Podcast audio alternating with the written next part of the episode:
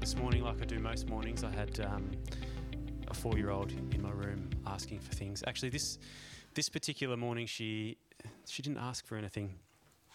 On the good mornings, she rolls up beside me and she says, "Good morning, Daddy." And I say, "Morning, Georgie." And I just flick back the covers and she just climbs on my chest and has another little sleep. And she's done that probably ever since she could. Ever since we took the wall off her cot when she was little, she's crawled out of bed, come to the side of my bed and just crawled on top of me. And now she's taught the younger one to do it, which is nice. So it's probably one of the most special parts of my day. I started thinking about today because of something that she said. Actually, Georgie asks all the time about life and death. It seems like a big topic or something that, you know, you should be wary talking about with your kids. But kids are just, they're pretty literal. So we were at the beach. The latest one, we were at the beach the other day, and there was a starfish that washed up. And Mel says, "Oh, I think it's dead, Georgie." And she's like, "Why did it have to die?" And, you know, she asks because she just wants an explanation. She knows the answer. We always have told her, well, everything lives and dies, and we've explained that to her. And, you know, there's been multiple times where she's taught our younger one that the food on her plate was once living. She thinks that that's fun as well. But I remember especially the time where we were eating dinner and it was chicken, and the first time she realised that she was eating a chicken, she was just incredulous. Like, her jaw nearly hit the table, and she brings it up all the time. And so life and death, it seems like a big complex topic, but if a 4-year-old can get their head around it, then I guess it's not. And in fact, it's around us every day, you know, like the plants, the grass, you know, from the smallest ant that I squish. The kids were in the kitchen the other day because they like to pretend to wash the dishes at the sink, so we let them get the whole kitchen messy and wet. And anyway, I realised I'd put Georgie on top of a stool that had a white tail on it. And we don't see them too often. In fact, we don't see too many bad spiders, but if we see a white tail, sometimes it's just a little one. This was not a little one. This was a big one, and you could actually see the white spot, which was rare as well. Anyway, I had to kill it. And both girls just stood and watched. That's what they expect. Now Mercy, the little one, she's 2. If there's an ant, she says, "Daddy, spider," and runs and gets me a tissue to kill the ant. But life and death, it's just a constant cycle all around us. From, I guess, from the smallest ant to, like, even the biggest star. You know, like they have a life cycle. And so I was thinking about. Life and death today is what I wanted to talk about.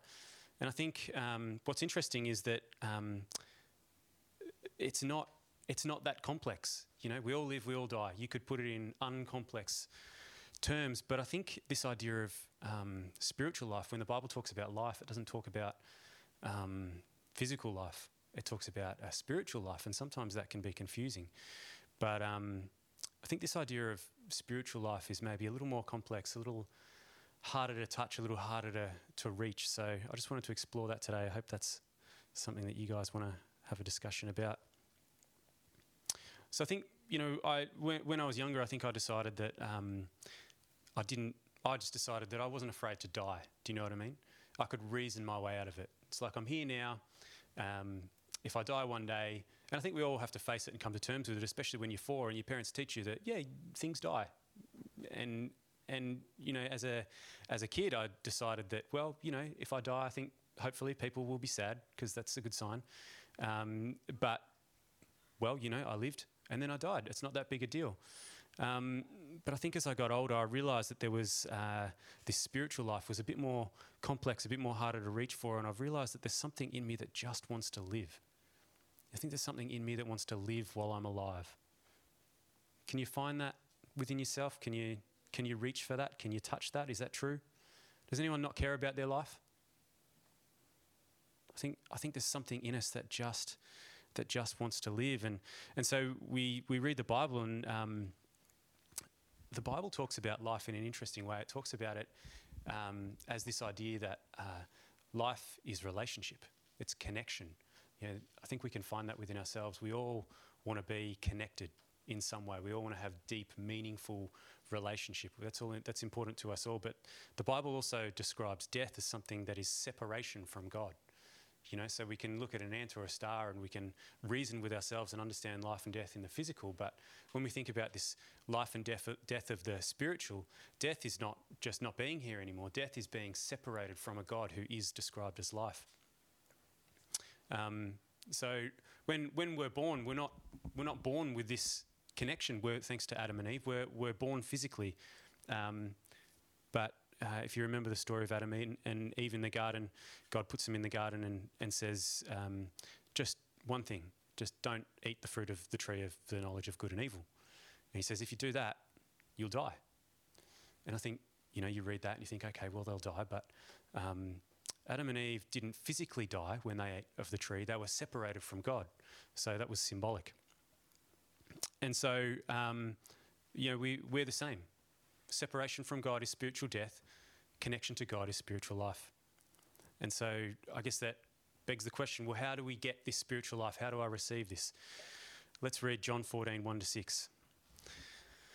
It says, do not let your heart be troubled, afraid, cowardly. Believe confidently in God and trust in him.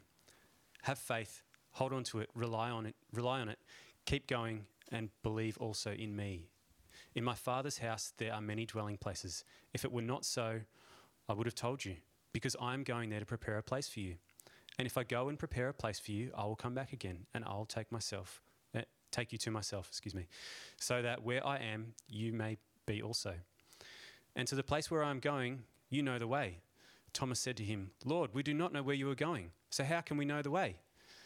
Jesus said to him, I am the only way to God, and the real truth and the real life. No one comes to the Father but through me. So in the Bible, Jesus said he is the way, the truth and the life. He is the way to a father.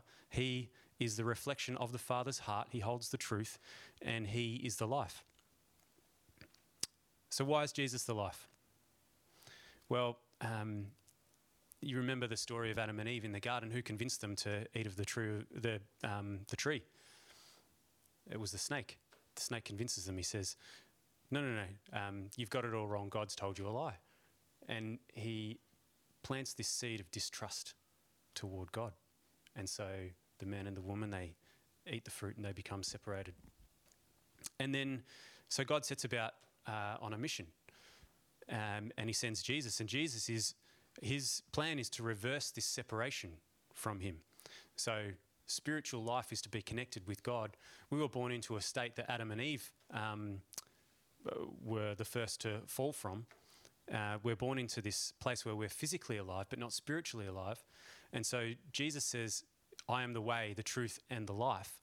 We receive life when we believe in Jesus. And so Jesus has a plan to take us to the Father. And he has a plan to reunite us, that we would have a reunion with the Father. And it's interesting, at the start of that verse, it says that the scripture, it says, do not let your heart be troubled, afraid, cowardly. Believe confidently in God and trust in him. It speaks directly to the lie that the snake implanted in the minds of Adam and Eve. So knowing that there's something in me that just wants to live, I can go and search for this, this ability to live in many places, but Jesus is the only way, the real truth and the real life. And it was always God's plan. Despite me being born into this state, it was always his plan and it was always his heart's desire that he would be close to me, that he would be one with me. Let's read another scripture. This is John 17, 20-26. So this is... So this is when Jesus has lived his life. This is when he has prepared his disciples for what will be. This is when he's performed miracles and he's been out and been tempted and he's been doing this ministry for 3 years or so, and he's not long away from his death, and he knows that he's not long away from the cross, and he's standing amongst his disciples, the people that he's taught, that he's had closest to him, and this is what he prays for their benefit. And it speaks directly to this idea of being reconnected, reunited with God. In fact, it reveals God's overall plan. So this is what it says. It says, I do not pray for these alone. It is not for their sake Only that I make this request, but also for all those who will ever believe and trust in me through their message, that they may all be one, just as you, Father, and you, Father, are in me and I in you, that they also may be one in us, so that the world may believe without any doubt that you sent me. I have given to them the glory and honour which you have given me, that they may be one, just as we are one, I in them and you in me, that they may be perfected and completed into one, so that the world may know without any doubt that you sent me and that you have loved them, just as you have loved me. Father, I desire, and I'm going to continue, but I think I've read this previously in quite a monotone, and I know that especially when I hold a mic and speak to you, sometimes I can speak in monotone, but I don't think that's how Jesus was speaking. So I'll continue, and maybe in your minds you could maybe add a bit of whatever I'm not giving, whatever. Well, no, maybe. We'll see how this goes. Father, I desire, maybe even that he's on his knees. Like, this is a prayer of deep, deep desire. This is what Jesus desired most. This is like the Father's heart coming through. He says, Father, I desire that they also, whom you have given me as your gift to me, may be with me where I am, so that they may see my glory which you have given me, because you loved me before the foundation of the world. O just and righteous Father, although the world has not known you and has never acknowledged you and the revelation of your mercy, yet I have always known you, and these believers know without any doubt that you sent me. And I have made your name known to them, and I will continue to make it known, so that the love with which you have loved me may be in them, overwhelming their heart, and I may be in them. So Jesus is revealing his desire to be in us. We read the story of Adam and Eve in the garden, and we feel like we lost out, but we're not the only ones that lost out. It was always God's desire that he would be with us, deeply connected with us, that we would have spiritual life. And so I think about God's desire for us to be with him, and I think about the difference between being physically connected and spiritually connected. Even my daughter crawling into bed to climb on top of me to have a cuddle for as long as she can, until she decides that she wants, some toast or something. I think about how that works, and I think, well, we're different people. Do you know what I mean? Like, she can only get so close, and she's got as close as she can get. Do you know what I mean? But the spirit is not limited by the physical, right? The spirit doesn't work the same. The spirit is actually reliant on connection to sustain life. This is the idea of spiritual life. It's like Jesus describes it as a branch joined to a tree, where if the branch is cut off, it no longer has life. Well, we're the same spiritually. We were designed to be connected to a Father deeply spiritually, and if we are separated and removed from him, we no longer have life. In fact, it was always his plan that we would be with him. It is a natural state that we exist in physically, but it is less natural that we would not be connected to the Father spiritually. In fact, if we are not connected to him spiritually, we are described as dead. I just had a point here that I started to think about how that works, and I like the word saved. Like, I know it's not an uncommon word, but if I was born physically alive here, and as I had described to my daughters that my life would start and end, if it's true that I become physically alive, that my spirit wakes up with connection to the Father, then I'm saved. I am saved for eternity, because I become connected to the one who is eternal. So I become eternal, one with him. I become more deeply connected than this physical separation can allow me in any moment of this life. I just want to read another scripture. This is 2 Corinthians 4:16-18. So basically what I'm saying is, God is eternal. When we're deeply connected with him, spiritually alive, we are eternal also. So it says, therefore, we do not become discouraged, spiritless, disappointed or afraid. Though our outer self is progressively wasting away, yet our inner self is being progressively renewed day by day. For our momentary light distress, this passing trouble is producing for us an eternal weight. Is producing for us an eternal weight of glory, a fullness beyond all measure, surpassing all comparisons, a transcendent splendour and endless blessedness. So we look not at the things which are seen, but the things which are unseen. For the things which are visible are temporal, just brief and fleeting, but the things which are invisible are everlasting and imperishable. So this is our outer life. You're looking at it. It's passing away. It's not eternal, it's perishable. But we're saved from being perishable. God's plan was always that we would be one with him. We were born into this physical life disconnected because of the lie that we have believed, and we lived with troubled hearts, not believing that we can trust in a God. But when Jesus came, he said, no, don't believe that lie. Don't believe what the snake said. Believe what I say about the Father. And he brings us to the Father, and he shows us in his likeness the Father, and we get to make a choice. We get to decide whether it's true that we can trust God. Jesus said, I am the way, the truth, and the life. It was Jesus' plan to make a way.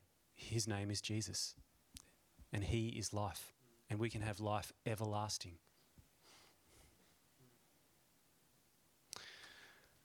So it's our choice. You know, we get free will. I think the world would offer us their truth of the snake. You can't trust God, but our hearts would remain troubled. That's what the scripture says. And Jesus came and he said, I'm the way, the truth, and the life. No one comes to the Father except through me. So how do we know that we can trust God? Because we can say it. It's kind of that reasoning thing again. You know, like I reasoned my way through the idea that, yeah, if I die, it's okay. Well, I can say that I can trust God, but, you know, this spiritual life is a little harder to touch. And so how in my heart do I come to believe that it's true that I can trust God in order that my heart might not be troubled, that I might have peace, knowing that I'll live everlasting, knowing that it's true that God made a way and his name is Jesus, and that I can trust what he said about the Father? How do I know that that's true?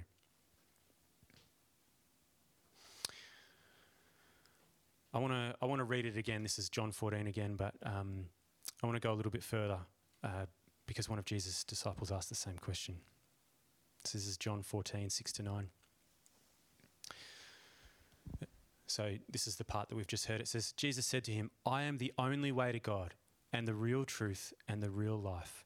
No one comes to the Father but through me. If you had really known me, you would also have known my Father. From now on, you know him and have seen him. And this was a little confusing to the disciples. So Philip pipes up. This is what he says. Philip said to him, Lord, show us the Father, and then we'll be satisfied. Jesus said to him, have I been with you for so long a time, and you do not know me yet, Philip, nor recognize clearly who I am? Anyone who has seen me has seen the Father. How can you say, show us the Father? And Jesus knows. He knows that they've misunderstood, but he's leaving a little bit of room for it to sink in.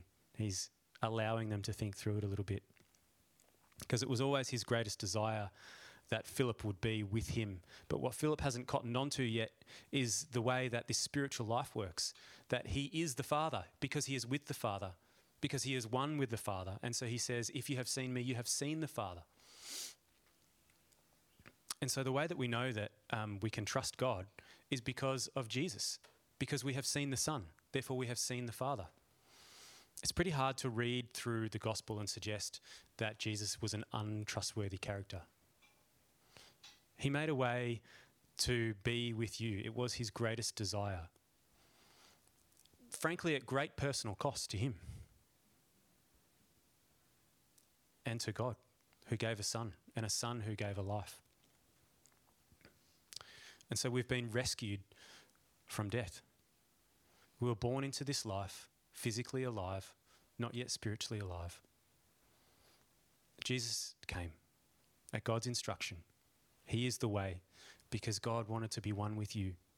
That was always his plan. He wants nothing else. And there is something in us all that just wants to live, but sometimes it's a little harder to touch and to figure out what it was. And you heard Philip grappling with it. Can we really trust you? Can we really trust God? They'd seen Jesus. They knew that he was good. Think of all the miracles they performed. Think of all the people's lives that were healed. think of all the good things he did while he was around. I think by that point, I think a lot of the disciples were on board. They had given up a lot themselves to follow Jesus. I think that much is true. I heard someone say the other day, you know, I never had a problem with Jesus, but have a real problem with God. But Jesus said he was one with the Father. If you've seen the Father, you've seen me. So Jesus is an example of the Father's heart toward you. His heart is that he always wanted you. He always wanted to be with me. That's great news. That was always his plan. And at great personal cost, he sent a son to die a horrible death.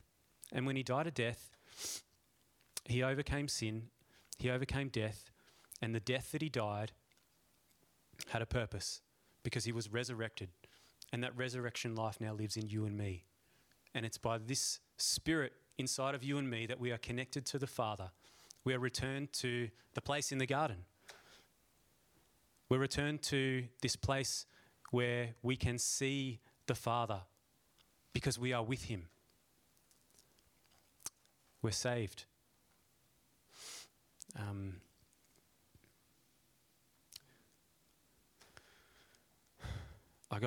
was flicking through some Bible verses, and I really enjoyed finding my way through some stories in the Bible. And one thing that kept coming up was this idea of a veil, especially in the Old Testament. And it refers to this old agreement that God had with Abraham. And that story in the Old Testament, God makes an agreement in the way that they make an agreement, or did make an agreement in old Jewish customs. They didn't have, the internet with digital papers that they could sign.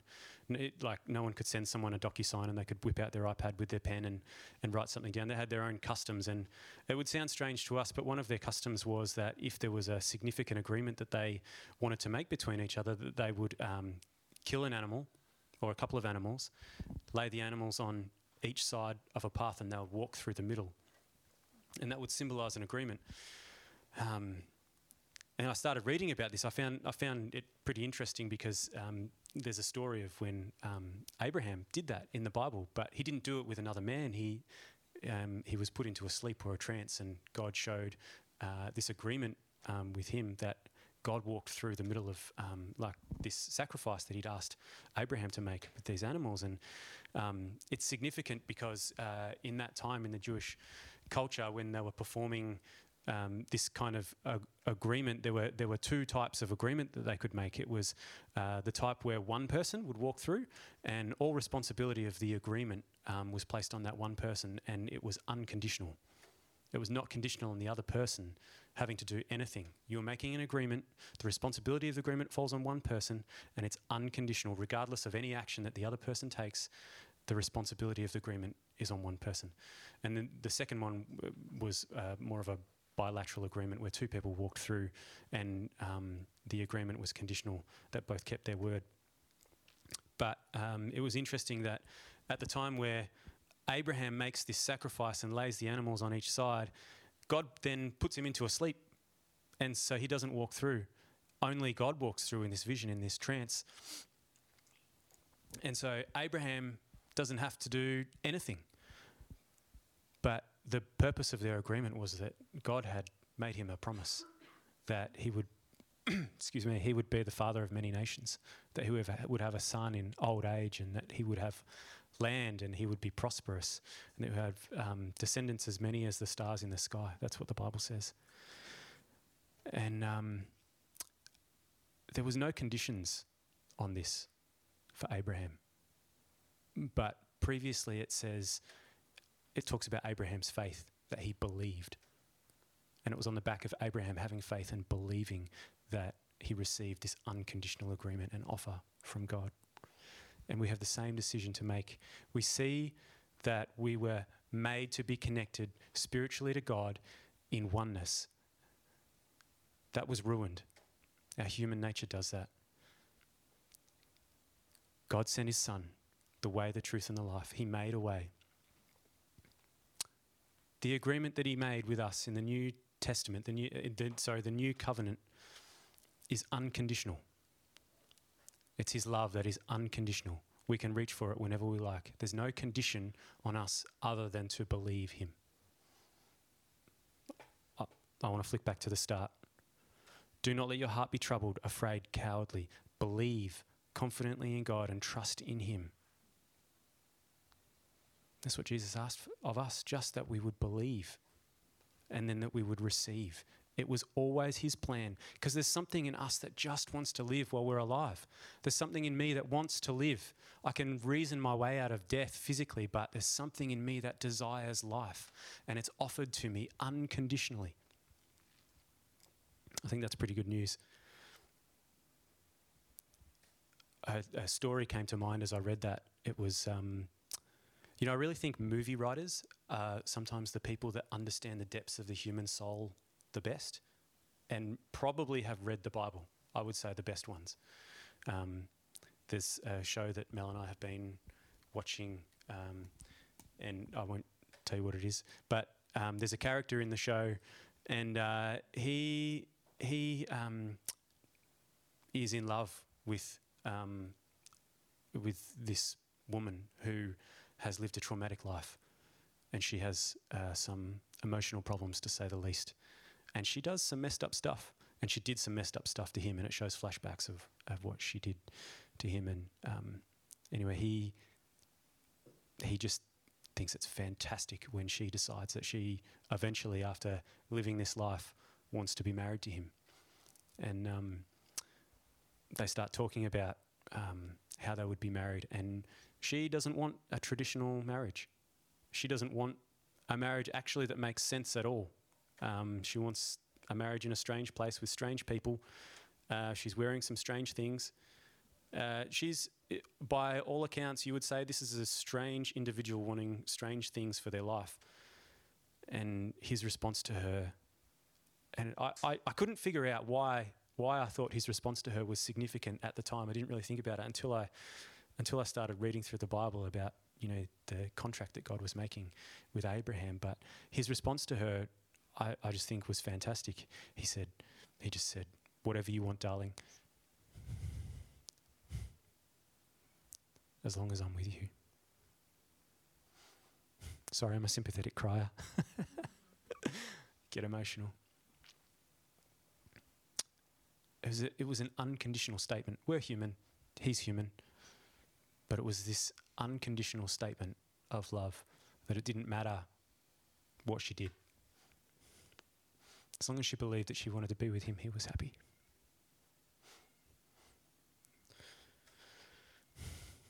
And I think God just feels the same about us. It feels the same about you. Marriage is a decision. It requires two people. Oneness is a decision. It requires a relationship. And although we are separated physically, that's not how a spiritual relationship works. It's not how life and death is described in the Bible. When we accept this idea of oneness and relationship, that there is a God who created us physically, but there is more, even though it feels hard to reach to sometimes. We discover a God who we can trust because his response is unconditional. Whatever you want. As long as I'm with you. All right. I might leave it there. Otherwise I will cry. I'm glad I have this post. If I really go for it, I might give it a hug. All right. We're going to have a chat. So let's break into some groups. There's a few of us here today, maybe 3 or 4 groups. I know where that lands you, 5 or 6 people in a group. So it'd be great to hear you guys. Your thoughts on a topic. I'm one man with one perception, but maybe let's hear what we got out of it today. What are we feeling? What are we getting from it? I think namely, I feel like there is this. Although there's an unconditional agreement that we can have life everlasting, I feel like this decision to trust God is sort of at the centre of what this is about. Jesus came to make a way. His way is unconditional. He came to reverse the curse, that we have been separated, that we would be a branch without a vine. But this marriage is it's a consideration for both parties. So how do we feel about the Father? Are our hearts troubled? Do we feel like he is one that we can trust? Do we see the life of the Son as one with the Father? Or do we see him as someone different, someone untrustworthy? Have we been convinced by what this world would say, by something similar to what the snake would say in the garden? Or have we been convinced by the way, by the one who not only physically died and practically made a way, but by the one who reflected the heart of the Father? It'd be great to hear from you guys what you think on that. All right, let's break.